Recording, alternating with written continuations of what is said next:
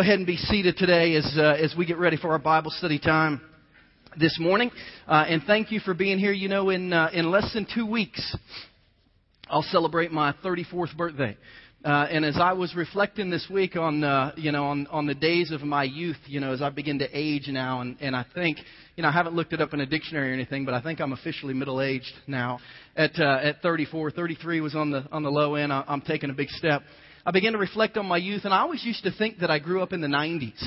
Uh, but as I reflected a little bit, I realized that I actually, uh, I spent most of my childhood in the eighties, uh, believe it or not. And I started reflecting on some of my childhood memories. And some of you grew up in the eighties and early nineties like I did. And I thought about the T V shows that uh, that kind of framed my childhood. The Cosby Show with Bill and Claire Huxtable. Did any of you watch The Cosby Show with Theo and Rudy? I remember one time I asked a kid in my youth ministry uh, if they, or I did a sermon illustration on Rudy Huxtable, uh, and you could tell none of the kids knew who that was. And I thought, I am, I'm getting old. Uh, and I think about Full House, you know, the, with, which uh, you know, with with uh, Candace Cameron and um, Bob Saget, who's one of the weirdest individuals I've ever seen on T V uh, anywhere, and you know, John Stamos and all the Full House crew. Uh, I think about Saved by the Bell every day after school, right? As a fourth, fifth, and sixth grader, and Zach Morris, who had a cell phone the size of a shoebox that he would carry around with him. Those of you who grew up the same time I did remember that. Uh, I used to watch a show called Perfect Strangers with some weird guy named Balki Bartakamus. Did any of you watch Perfect Strangers back in the day? Now, those of you under twenty-five, you're looking at me like I'm really old. Um, those of you over forty-five are looking at me like I'm a little weird. Those of you in my age range, I can tell who's my age range just by your reaction. Uh, but one show that was my favorite that probably, as I as I glanced back online when it was on, probably way too young to be watching it, uh, but I did, was Cheers. Uh, with the old Boston Red Sox pitcher Sam Malone, who was a bartender, and his old coach. Uh, and this was a show that for some reason I used to sit up at night and watch with my dad. And I used to love the theme song of Cheers. Uh, and even if you didn't grow up watching this show, you're probably familiar with the song, Sometimes You Want to Go Where Everybody Knows Your Name. It was a, a great song, a great community. If you're like me, I grew up in a very small town. How many of you are, are in here and you grew up in a town that has less than one stoplight? Raise raise your hand. That was my kind of town. Less than one stoplight. We had a Dairy Queen. The nearest McDonald's was thirty minutes away. Our town was actually called a village uh, on, on the signs. It's called the Village of Bainbridge. And we had about two thousand people in it, and everyone knew everyone. It was a place where sometimes you didn't want to be, where everybody knew your name, because you'd go into the barber shop on Saturday, and the barber, who you didn't even know real well, would know what you did on Friday night, and he would tell your dad if your dad didn't already know. So it was kind of a dangerous place to live. But growing up in a small town, you just you knew everyone.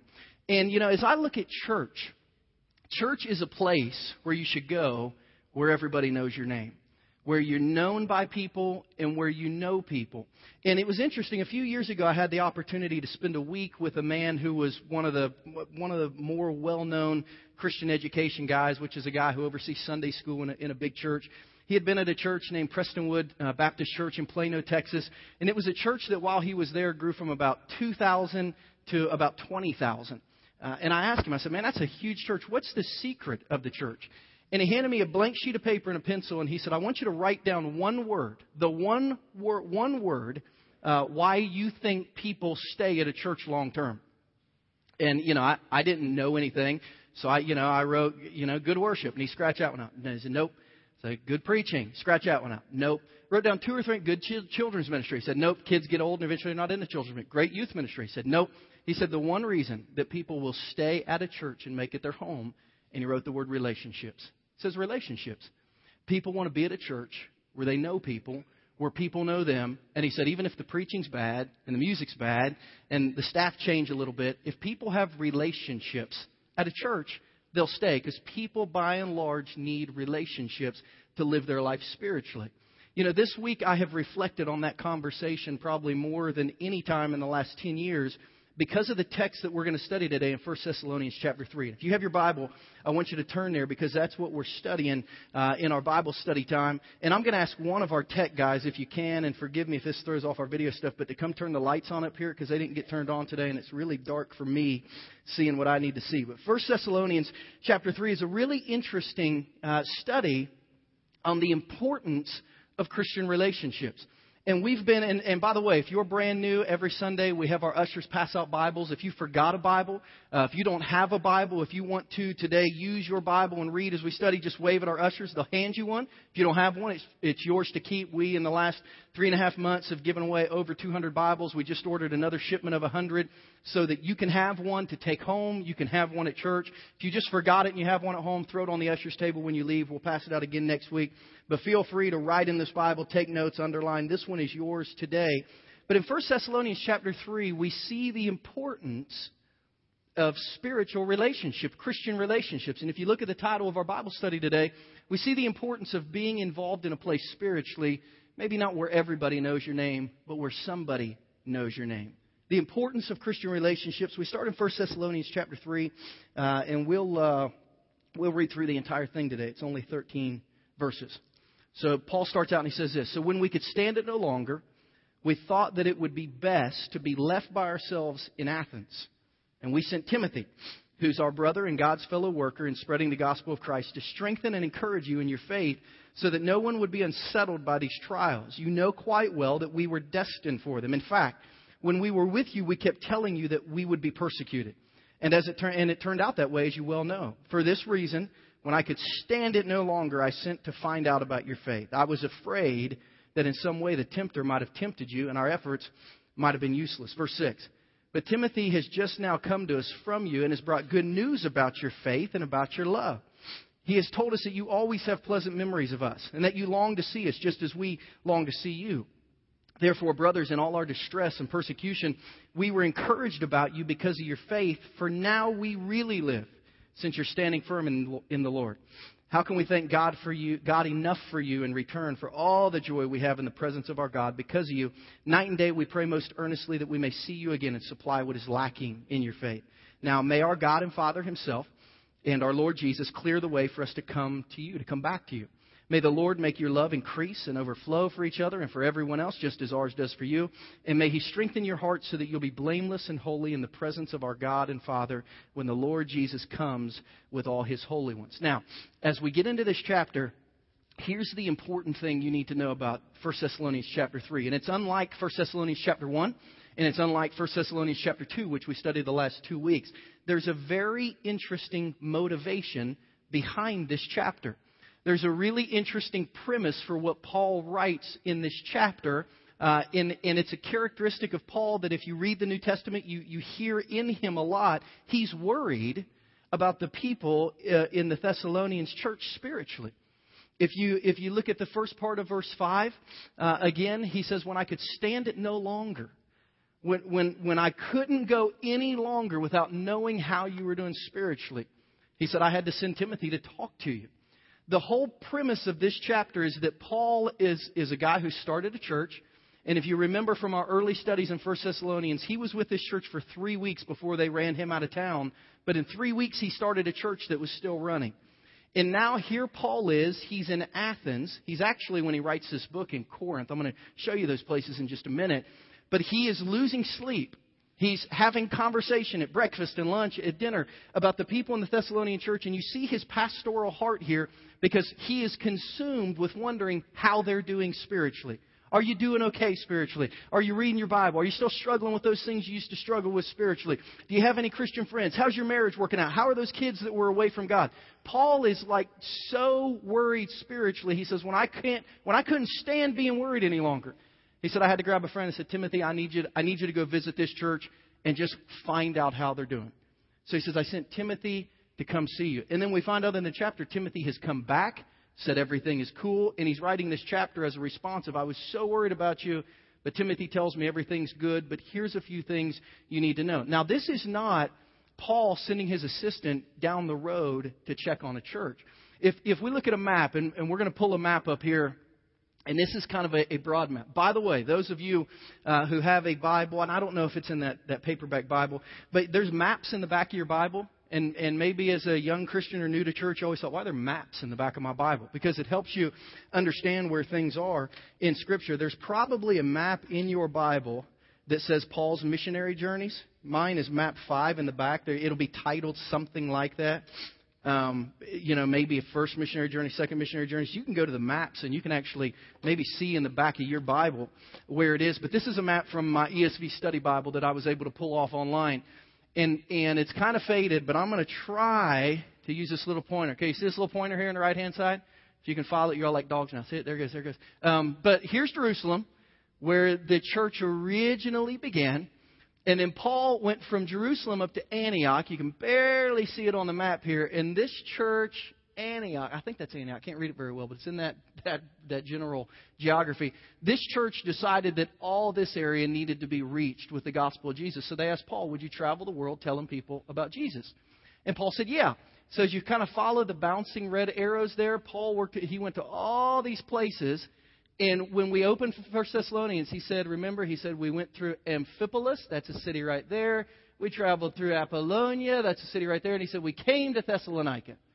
And if you can go to the next map, it's just it's more Thessalonica. Now we're kind of Eastern Europe a little bit. And he said, I got to Thessalonica. And what were he? he was in Thessalonica for three weeks, right up here, this big white block. And he got ran out of town, and they had to go to Berea and hide because they were going to be killed. And then after Berea, it says they traveled down to Athens. And Paul said, now Paul's in Athens. Eventually, he ends up in Corinth where he writes this book. And he said, I was so worried about you in Athens that I told Timothy, go back to Thessalonica just to check on them, spend a day with them, come back and tell me how they're doing. Paul was so worried about the people, he made his, basically his understudy, walk two hundred fifty miles one way through mountainous Mediterranean terrain to see how people were doing. Now, that's the true heart of a pastor, someone who every day is wondering how people in his church are doing, and he'll do anything to make sure they're doing okay. That, that would be like me grabbing one of my associate pastors, hey, I need you to run to Saint Louis this week, uh, really a little east of Saint Louis, to check on someone, a little church that I only spent three weeks with, see how they're doing, and, and, and then come back. But you have to walk. Now go as fast as you can. That's a big task. But the whole premise of this chapter is Paul says, I'm so worried about you spiritually.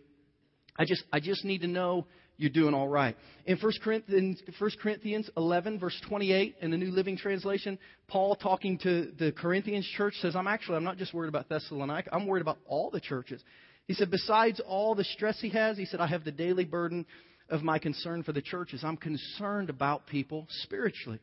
So week one was kind of a vision week for the church in Thessalonica and our church here at, at Journey, turning the world upside down.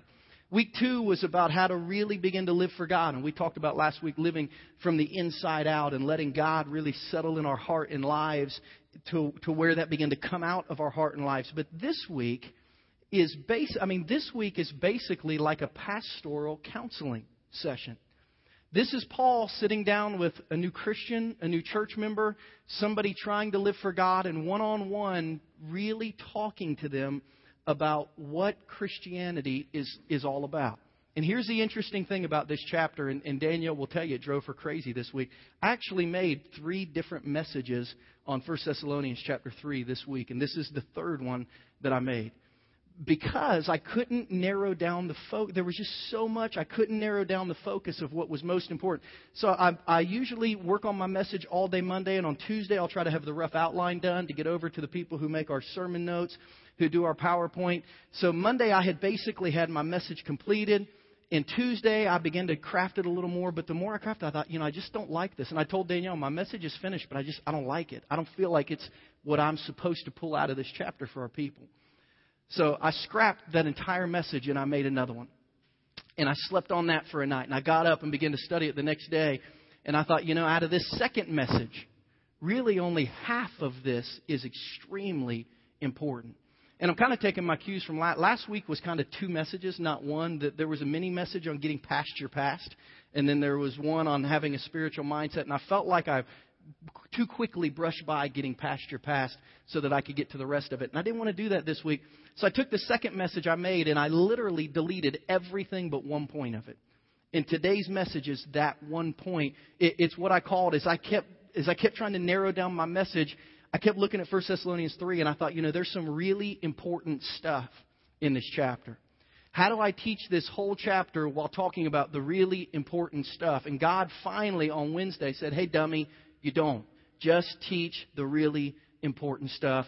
Leave the rest of it. You don't want to miss the really important stuff. So today I'm trying to give you from First Thessalonians chapter three the really important stuff. And it's stuff that I don't feel like was ever told to me when I was when I was a young Christian and when I was growing up in church. These are things that I think if the church would get more honest and if Christians would get more honest, I think we'd all be able to live our faith much more freely. And I, and I think we would have much better spiritual longevity If if we would believe the truth of First Thessalonians chapter three, this really important stuff, so that we could be a Christian not for a year or two, but like for the rest of our life, really try to live for God. Three things that I think are really important out of this chapter. First, Paul wanted the church in Thessalonians to, in Thessalonica to know, so he wants us to know, that people can easily become unsettled spiritually by trials. It's easy. It's easy. To get unsettled spiritually. I want you to circle the word easily there on, on your sermon notes. Paul writes to the Thessalonians like, hey, this happens to everyone. Everyone sometimes gets shaken in their faith. Everyone at some point in time turns their back on God. Everyone has the, every now and then, the desire in their heart to quit or to go another direction or to do something else. Paul said, it's easy when life gets hard to question your faith. Now, I really wasn't told that a whole lot growing up. I was told if you did that, you were weak or you were sinful or you just didn't love God enough. But Paul says, hey, you need to know in your Christian life, there's going to be a lot of things that really throw you for, they're going to unsettle you. And you may not be happy where you are spiritually, and you might get out of church for a little while, and you might kind of, you, you know, we used to call this in the Nazarene church that I grew up in, you know, you might backslide. You might not even act like a Christian for a few years ago. Some things might happen that might really make you question God. It's a really interesting text, but I feel it's really important to read. First Thessalonians three, verses two through four.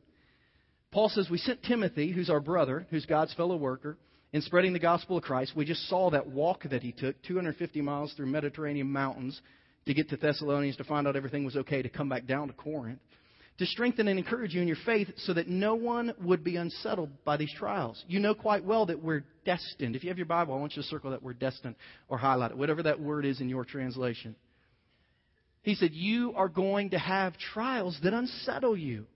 In fact, when we were with you, look what Paul says, we kept telling you that this would happen. So I want you to see this. Paul had a church that he only spoke in three times. Paul only gave three sermons in this church over three Sabbaths. And one of the sermons was, you're going to have really hard times in your life and they're going to shake your faith spiritually. Now, how come that's not one of the first things we're told when we become a Christian or when we begin to follow Jesus or when we really begin our faith? Instead, we're, you know, we're presented with, with what I call, I grew up with, with what I call a Christian Disney world. And the characters of the Bible were, were, were Disney characters, and they were superheroes, and they were Superman. If we, and if we could just all have their life, and it was kind of like more spiritual fantasy than biblical honesty. You know, I used to wish that I could be like Joseph. You know, Joseph and his coat of many colors. You can go see that on Broadway. You know, Joseph who had this tremendous life. Joseph didn't have a tremendous life. I'd never want to be like Joseph. The Disney Joseph, be really cool. He ended up reigning over the most powerful country of the world. The real Joseph was sold by his family into slavery just because they didn't like him.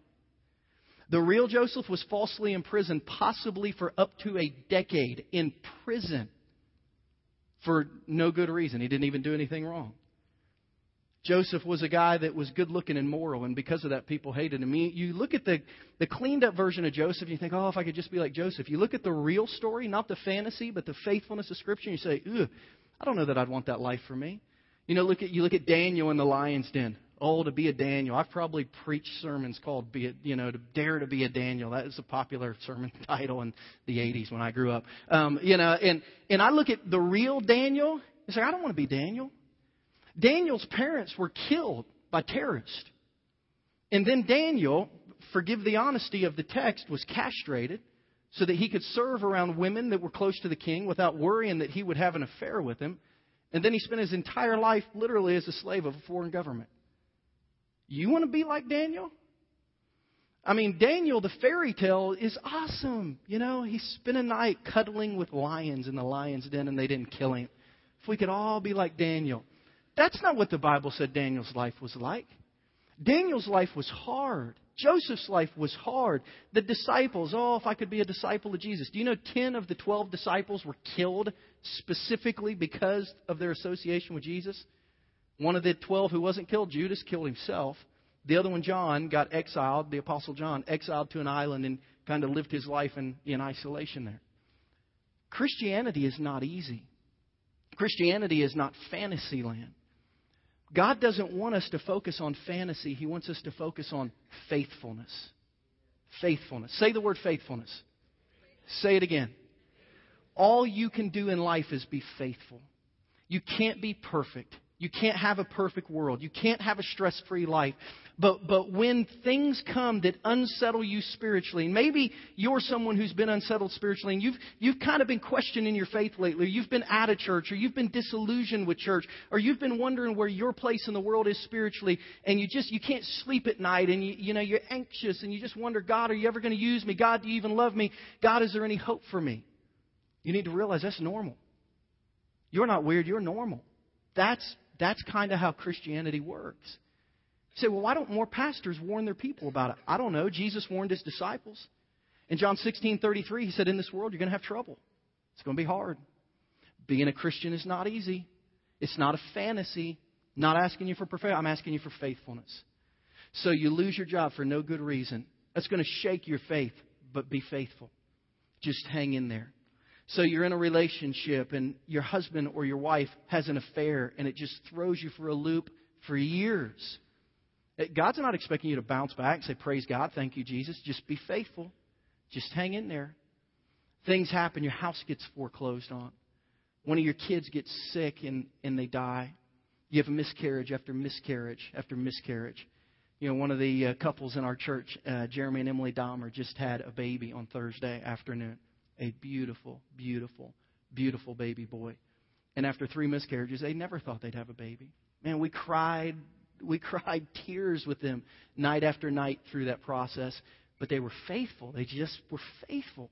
They just kept going as much as they could. My little sister has had three miscarriages. She's now twelve weeks pregnant. We're all scared out of our minds that number four is on the way. And we're just, you say, what are you trying to do? Are you trying to be strong? No, I'm just trying to be faithful. I don't know what's coming. I just want to pray that God will get me through it. Paul said you need to understand that you're going to have times in your life where you're extremely unsettled spiritually. Things don't seem right in your heart. He said it's normal. It's normal. Just be faithful. I love what Peter said in First Peter one, six and seven. Peter, in writing his kind of letter that he wrote to the church world, said, in this you greatly rejoice, though now for a little while you may have had to suffer grief and grief and all kinds of trials. These have come, these trials come so that your faith, which is of greater worth than gold, which perishes even though refined by the fire, may be proved genuine. So interesting. Paul had three messages to preach to this church. And he confronted spiritual stress and said, don't quit. When things get hard, don't quit. When you question everything, don't quit. Just be faithful. You need to understand Christians get unsettled by trials according to the Bible. According to other pastors, maybe not, but according to the Bible, yes. Number two is really important, I'm, and I'm trying just to give the important stuff in this message. Paul said you need to understand Christians are tempted just like everyone else. Christians are tempted just like everybody else. Look at uh, look at verse five. Look at it on the screen because I'm going to read it in a different translation, the New Living Translation, which I really like this verse in the New Living Translation. Paul said, that's why when I could bear it no longer, I sent Timothy to find out whether your faith was still strong. So at one point it was strong, but he worried that it wasn't anymore. Because he said, I was afraid the tempter had gotten the best of you and that our work had been useless. I'm afraid someone who used to be really strong spiritually had been tempted by something in their past and they weren't strong spiritually anymore. Now, Paul was talking not only to Christians, but to strong Christians. And he was saying it's real, it's possible for a strong Christian to be tempted with something that makes him not a strong Christian anymore. And Paul said, I was afraid that might have happened to you. Now, the word temptation, defined it by Webster's dictionary, is really interesting. It's to entice to do wrong by the promise of pleasure or the promise of gain. You say, what does it mean to be tempted? It's it's being enticed to do something wrong by the promise of pleasure or the promise of gain. You know, we talk about the, the life of Joseph. Maybe the greatest picture of temptation in the Bible is the life of Joseph, who, you know, if, if you study the life of Joseph, Joseph had some hot chick chasing him around that wasn't his wife that wanted to have sex with him all the time. Landed him in prison because because he wouldn't do it. Says he ran from temptation. You know, I'm fortunate that the only hot chick that chases me around for sex is my wife. Um, and we'll, uh, you know, we'll talk more about that next month. Um, Not that specifically. But that, that, that thought, we'll we'll discuss that uh, discuss that next week. But you know, it's not temptation when when uh, when you're married. It's just obedience to God's command to be fruitful and multiply. But temptation is hard, right? Paul said to the Ephesian church in Ephesians four twenty-six through twenty-eight. Paul says, "In your anger, don't sin. Don't let the sun go down while you're still angry. Don't give the devil a foothold." Then he says something interesting here. We think this is about stealing, but it's deeper than that. He said, "He who's been stealing must steal no longer, but must do work, doing something useful with his hands so that he may have something to share with those in need." Here's what Paul's saying. Paul's saying there's some things you used to do before you were a Christian. In this case, it was stealing and anger. But he said there's some things you used to do before you were a Christian. And he said you're going to be tempted to keep doing those. Don't. Some things you used to do before you were a Christian, you're going to be tempted to keep doing those. Don't. You know, every Christian is, is tempted by something.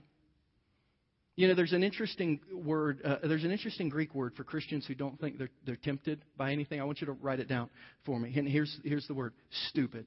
Um, you know, Christians that say, "Well, I'm not tempted by anything," are ignorant. They're biblically ignorant, and and they're self-righteous. And I'd rather not have those type of Christians in our church. I, I'd rather have real Christians that say, "Man, this week was so hard. But by the grace of God, nine out of ten times I, I did well." That, those are the type of people that, that I want to build a church with. But the Bible says that we're going to be tempted. There's only two men in the history of the world who weren't born to sin. One was Adam, who was created, you know, with the ability to be perfect, but he messed it up. And then there was Jesus, who was created without sin. Every other person in the world, all of us were born to sin. We know how to sin without being taught. Let me give you an example. How many of you have children? Raise your hand. How many of you remember when your children were young, teaching them to say please and thank you and trying to get them to over and over, say please, say please, say thanks, say. How many of you remember teaching your kids how to say no? They learn that one on their own, right? It's like how they. How many of you taught your kids to say mine when someone tried to take something from them? See, they learn that one on their own. See, our kids know how to do the wrong things. They're born with that. They're born selfish. They're born in rebellion. I mean, that's just, if you have kids, you know that.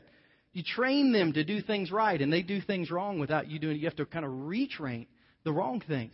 Only two people were born not to sin. And here's the interesting thing. Both of them were tempted. You could be the most spiritual person in this church, and I promise you, you're not as spiritual as Jesus. And he was tempted. Now, if Jesus is tempted, guess who else is going to be tempted? Everyone. And the Bible says that Adam and Jesus were tempted the exact same way. It's really interesting. It, when, when the Bible talks about temptations, it always boils it down to three categories. These aren't on your sermon notes, but you can jot them down if you want. They will not be on the screen. The Bible says we're always tempted in one of three areas. Number one, lust of the eyes. Things that sure do look good to do. We're tempted in areas, what was called lust of the eyes. Things that really look good to do. We're, test, we're, we're tempted in lust of the flesh. Lust of the flesh would be defined as things that sure would feel good to do. The Bible says when you're tempted, you're going to be tempted by the lust of the eyes, things that look good. By the lust of the flesh, things that would feel good. And then you're tempted, number three, by what's called the pride of life in Scripture. So lust of the eyes, lust of the flesh, pride of life. These are the three areas, one of three areas or more that you'll be tempted in. What is the pride of life? Things that will make other people look at me differently, make other people look at me better. Things that I desire so people will think better of me. When you boil down every issue that the human race has, they all fall into these categories. Having a lack of integrity, that's pride of life. Trying to portray to somebody that we are someone we're not really. Why is that? Because we just we want them to think better of us.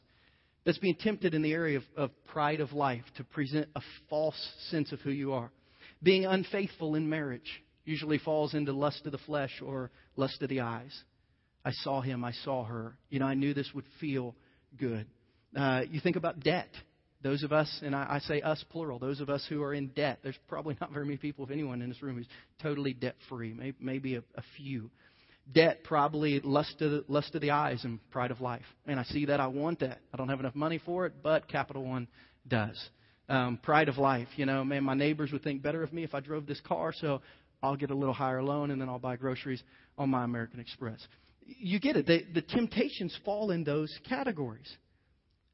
And a Christian isn't immune to strong overwhelming, sometimes cause you to fail temptation. So as a Christian, you have to know what you're tempted by. I, I don't know what you're tempted by. I know what I'm tempted by. What's really annoying is my wife knows what I'm tempted by, and she'll remind me often about those things and check on me in those things. And it helps me. I mean, it makes me stronger spiritually, but it's tough because I have both the Holy Spirit and Danielle who are constantly helping me in uh, in, in those areas. Um, temptations can damage your faith. Falling to temptations can damage. Now, it can't kill it, but it can damage it. And here's what Paul's talking about. Just some really important things. These are things you need to know. Stress. Trials can shake in your faith and what you're supposed to be and where you're supposed to be, what you're supposed to be doing spiritually. Temptations can damage your faith. But then he gives, and this is the overarching theme of this chapter, and boy, I have learned this in my life. The last eighteen months have been a personal lesson in this for me. Number three, Paul wants us to know, and this is threaded from verses one through thirteen, that loneliness is spiritually dangerous. Loneliness is spiritually dangerous. Dangerous. The whole theme of this chapter is if, you know, if Paul says, if I can get there, if Timothy can get there, if you'll be there for each other, if I know that you're not alone, I know you have a better chance to survive spiritually. But loneliness is spiritually dangerous. This is not a new thought. Actually, this is the first thought in the Bible given to us. And I, I won't uh, I won't stay here forever. But if you have a Bible, go back to Genesis one. I want to show you this in, in the Bible. Genesis is the very first book of the Bible, so after you get past like the preface and the table of contents, you'll be at Genesis. Because the very first thought of Scripture, of spiritual danger, is this thought of loneliness. Before any other sins, temptations, bad stuff is mentioned, loneliness is hit. And I want to show you. For those of you who are brand new to church, in Genesis one and two, we hear the creation story. What the Bible says about how God created the heavens and the earth and, and how it all came about. And on six days he created thing, and, and on five of these days, for some reason day two, he you know he didn't say that uh, that creating an atmosphere was good. But every other day he created something and he said, cool, it's good. Um, and I'm just going to fly through Genesis chapter one, um, start in verse three, and I'm going to jump around a lot. Day one, God says, let there be light, and there was light. God saw that the light was good. Circle the word good if, if it says that in your Bible. Day one, good. Verse, uh, verse day two, verse nine. God says, let the water under the sky be gathered in one place so dry ground can appear. Uh, and it was so. By the, I'm sorry, this is day three. God called the dry ground land. He called the gathered water seas. And God said, it's good. It's good. That worked. Like it. Uh, day four. Uh, we start getting some vegetation and some trees and stuff. Verse eleven, God said, let the land produce vegetation, seed-bearing plants, trees, blah, blah, blah. Verse twelve, so it happened. The land produced vegetation, plants, all kinds of stuff. And God said, it's good. That worked. Good. Perfect. Um, verse seventeen, day five now, or maybe day four. Uh, God says, we need some lights in the skies. It's too dark at night, not light enough during the day. So in verse fourteen, let some lights be in the sky. Here we get stars, moon, sun, planets, whatever. Verse seventeen, God sets them in the expanse of the sky to give light on the earth, to govern the day and the night. God saw that the separated the light from the darkness, and God said, it's good. It's good. That worked. Uh, verse twenty, we're on day five or six now. Forgive me for not having a better uh, knowledge of this. Uh, God says, let some uh, let some animals animals be in the water. Let some animals fly in the sky. Verse twenty-one. So God created the great creatures of the sea, everything that's in the sea, uh, and all the winged birds. And God said, it's good. That worked. That's good. Um, day six. God says, we're going to do some animals. Um, verse twenty-five. So God made the wild animals according to their kinds, livestock according to their kinds, all the creatures that move along the ground according to their kinds. And God says, good. That worked. Now go to Genesis two. So you get the track record here. God says, I'm going to create something, and it's good. Create something else, it's good. Create something else, it's good. Genesis two eighteen. And uh, we'll start in verse fifteen. So God creates a man. He puts him in the garden to work the garden, and he's going to name some animals. So verse fifteen, the Lord God took man, put him in the garden to work it, take care of it. The Lord God commanded the man, you can eat from fruit, but don't eat from the tree of the knowledge of good and evil. When you eat it, you'll die. And the Lord said, it's, what's the next two words there? Not not good. First time in the Bible, God said, eh, not good enough. Everything else, good, good, good, good, good. What's not good in Genesis two eighteen? It's not good for man to be, what's the word? Loneliness is spiritually dangerous. If you're in the perfect world, the Garden of Eden, if you've got the perfect life, think about living in a zoo like like the movie Zookeeper, except for real, like where the you, you and the animals commune and you're safe. I mean, that's a pretty cool world, right?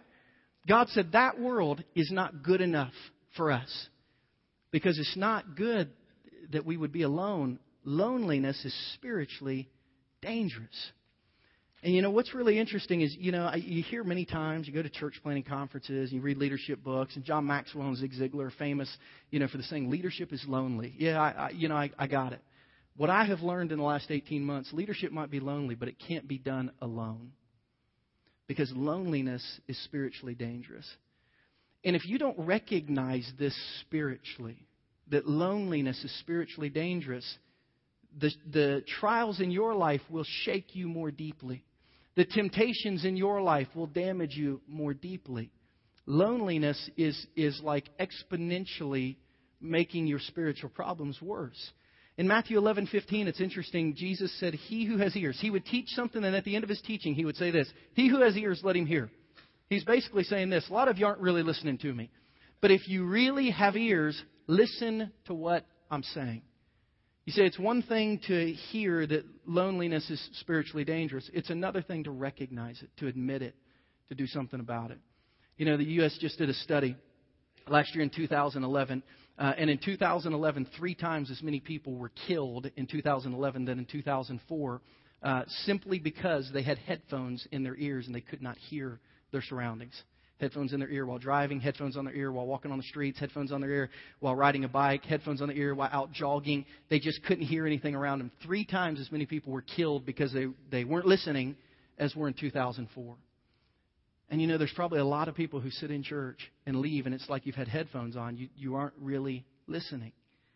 And the Bible says that loneliness is spiritually dangerous. People who say, I don't need any friends, don't have a good grip on what the Bible says about that issue.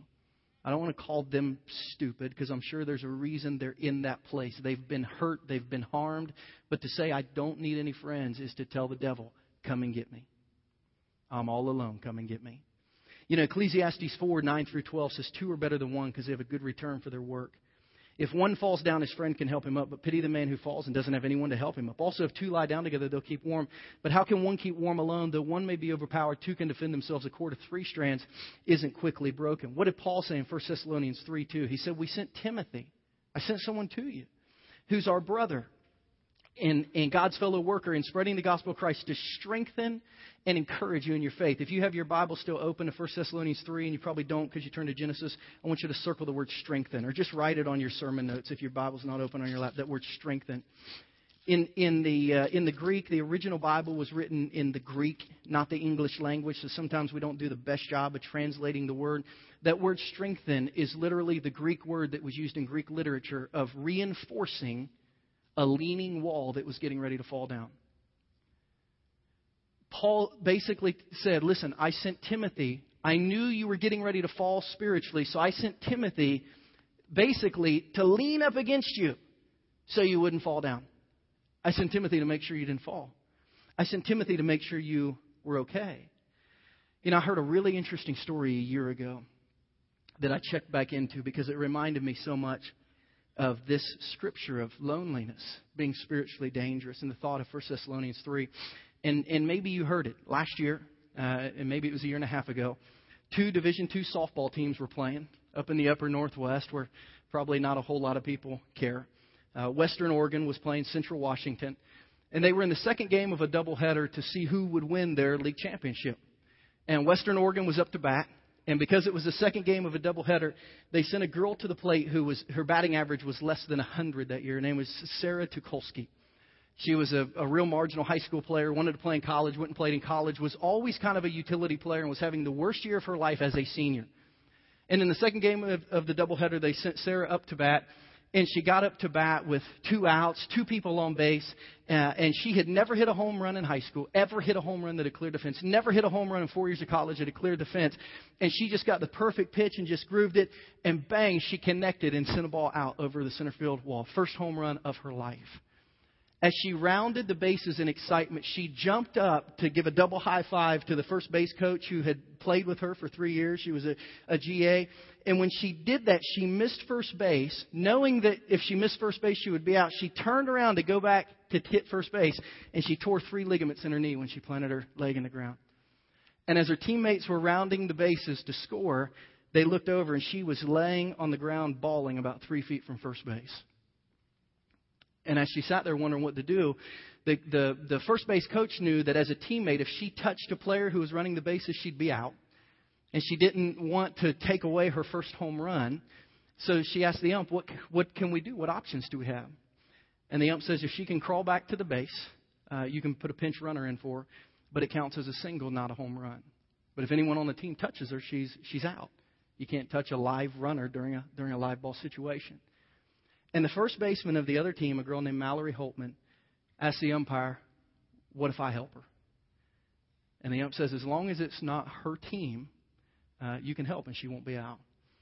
So Mallory Holtman, the first baseman, and Liz Wallace, the shortstop, picked up this opponent who'd hit the first home run of her life, and they carried her around the bases, setting her down on second base to touch the base, setting her down on third base to touch the base, taking her home, and letting her touch home base. We've got the video to, to show you today. This is Sarah about a year ago. Here she is up to bat.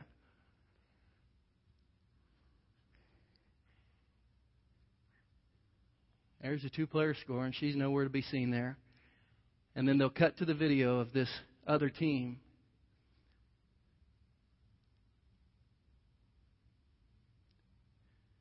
Now, as you watch this, here's what I want you to think.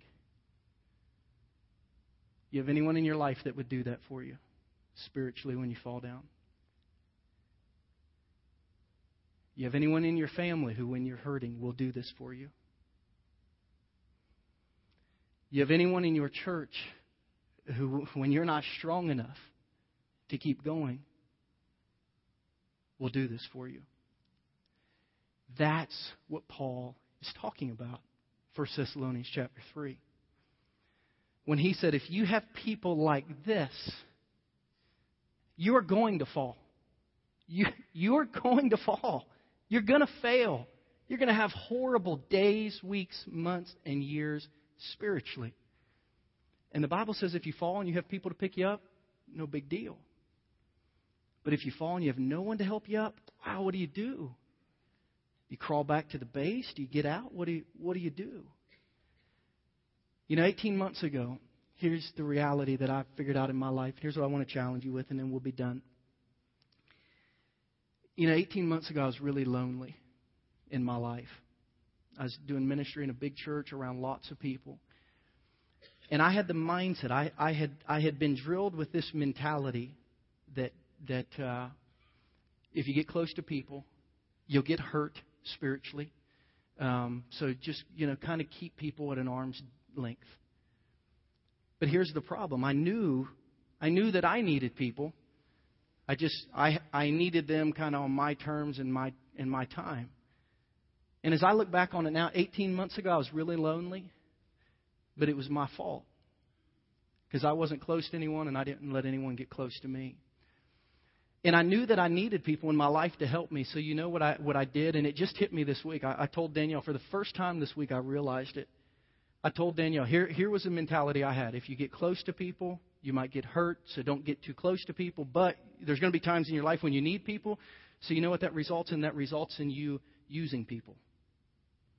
I need to have a few people in life that if I need them, they're there for me. But I'm not there for anyone. So how do I know if I'm someone who uses people? And and I, to my shame, was. I didn't mean to be, but that's... That I just I was sick spiritually. I didn't get this, and I was I was and I was lonely. I suffered from it. You know, if you're someone who, when things go wrong in your life, you have four or five people you call, but when those things go wrong in their life, they never call you. You're a user. You're a taker. You know, when things go wrong, you, you know, I need you to fix this. I need you to fix this. I need you to fix this. But no one ever calls you in return. It's because they know that you don't have time to carry them around the bases. And what I find from First Thessalonians chapter three, Paul says so serious is, look, you need people. He says you need people and people need you. You have got to reach out and have authentic friendships. And if you don't have a friendship that you'll answer the phone for in the middle of the night or or you'll take a half a day of work off to go help somebody. Listen, you don't have a true friend. And, and your family should be excluded from a friend's. Paul says loneliness is spiritually dangerous. You know why you might not have any good, loyal friends? Maybe it's because you're not a good, loyal friend.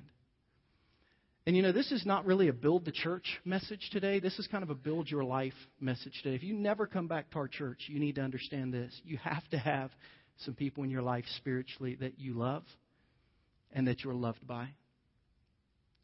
Because you're you're not going to be able to finish every home run trot. You need some people to help you. When the marriage fails, and it might, you need some people to help you. When your kids go off the deep end, and most of them will, including mine, you're going to need someone to help you. When when your health fails, and it will, you're going to need someone there with you. That's what Paul's trying to say. You need people. Cheers, right? You need you need to have a group of people where everyone knows your name and, and they really love you and they care about you. Say, Christian, what do I do if I don't have any Christian friends? It, it, three things that, that I want you to think about, and then we'll be done. We'll, we'll pray and be done today. If you don't have any Christian friends, and maybe you don't, you need to get involved in a small group so you can meet people. First of all, at uh, at our church or, or some church. You, you'll probably never meet people on Sunday morning at this church unless you serve with them. There's just no time. The music's so loud. You know, you're always cramming a donut in one hand and a cup of coffee in the other. You're not going to really meet anyone here unless you're serving.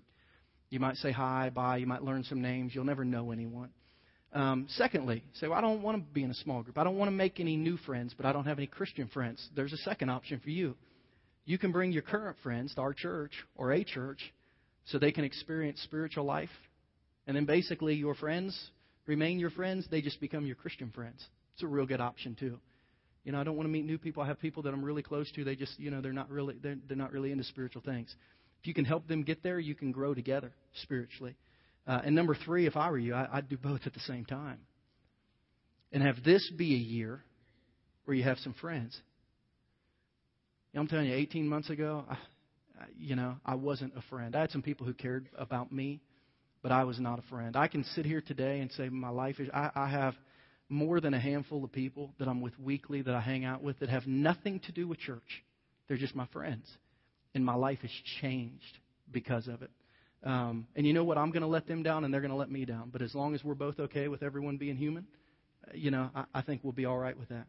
Proverbs eighteen twenty-four says this, a man who has friends must himself be friendly. You know, maybe the solution to this message is you reaching out. If you sit here and say, I don't have any, I don't have anyone, maybe you need to reach out. Because if you reach out, I promise you we can, we can, Uh, get you where you can interact with people uh, and maybe begin your best year spiritually ever. Now, the first friend that you need, the Bible says there's a friend who sticks closer than a brother, friend better than a real friend. His name is Jesus. The first friend you need is, is Jesus. You need him to embrace you, to love you, to forgive you, to become a Christian. If you're in here today and you've not become a Christian, we have people almost every week pray to become a Christian at our church. And maybe this is your week.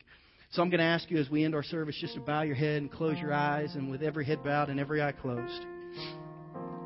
You know, the first step to overcoming spiritual loneliness is to establish a relationship with God and to reach out to God and accept his love, accept his forgiveness, to accept that you can't, you're not going to be perfect for him, but you want to be loved by him and you want to try to live for him. If you've never done that, if you've never become a Christian, if you've never asked God to be your friend, then you can do that right here today. Say, how do I do that? You just pray. So I'm not really sure how to pray. I'll, I'll lead you. I'll say a prayer you can repeat. You don't even have to repeat it out loud. You can just say it in your heart. The Bible says if you cry out to God, he hears you. He's near you and he hears you. He'll love you and he'll respond and embrace you. Today, if you need to become a Christian, not go to church, not have faith, not have baptized, but become a Christian, become a friend with God, then pray this prayer.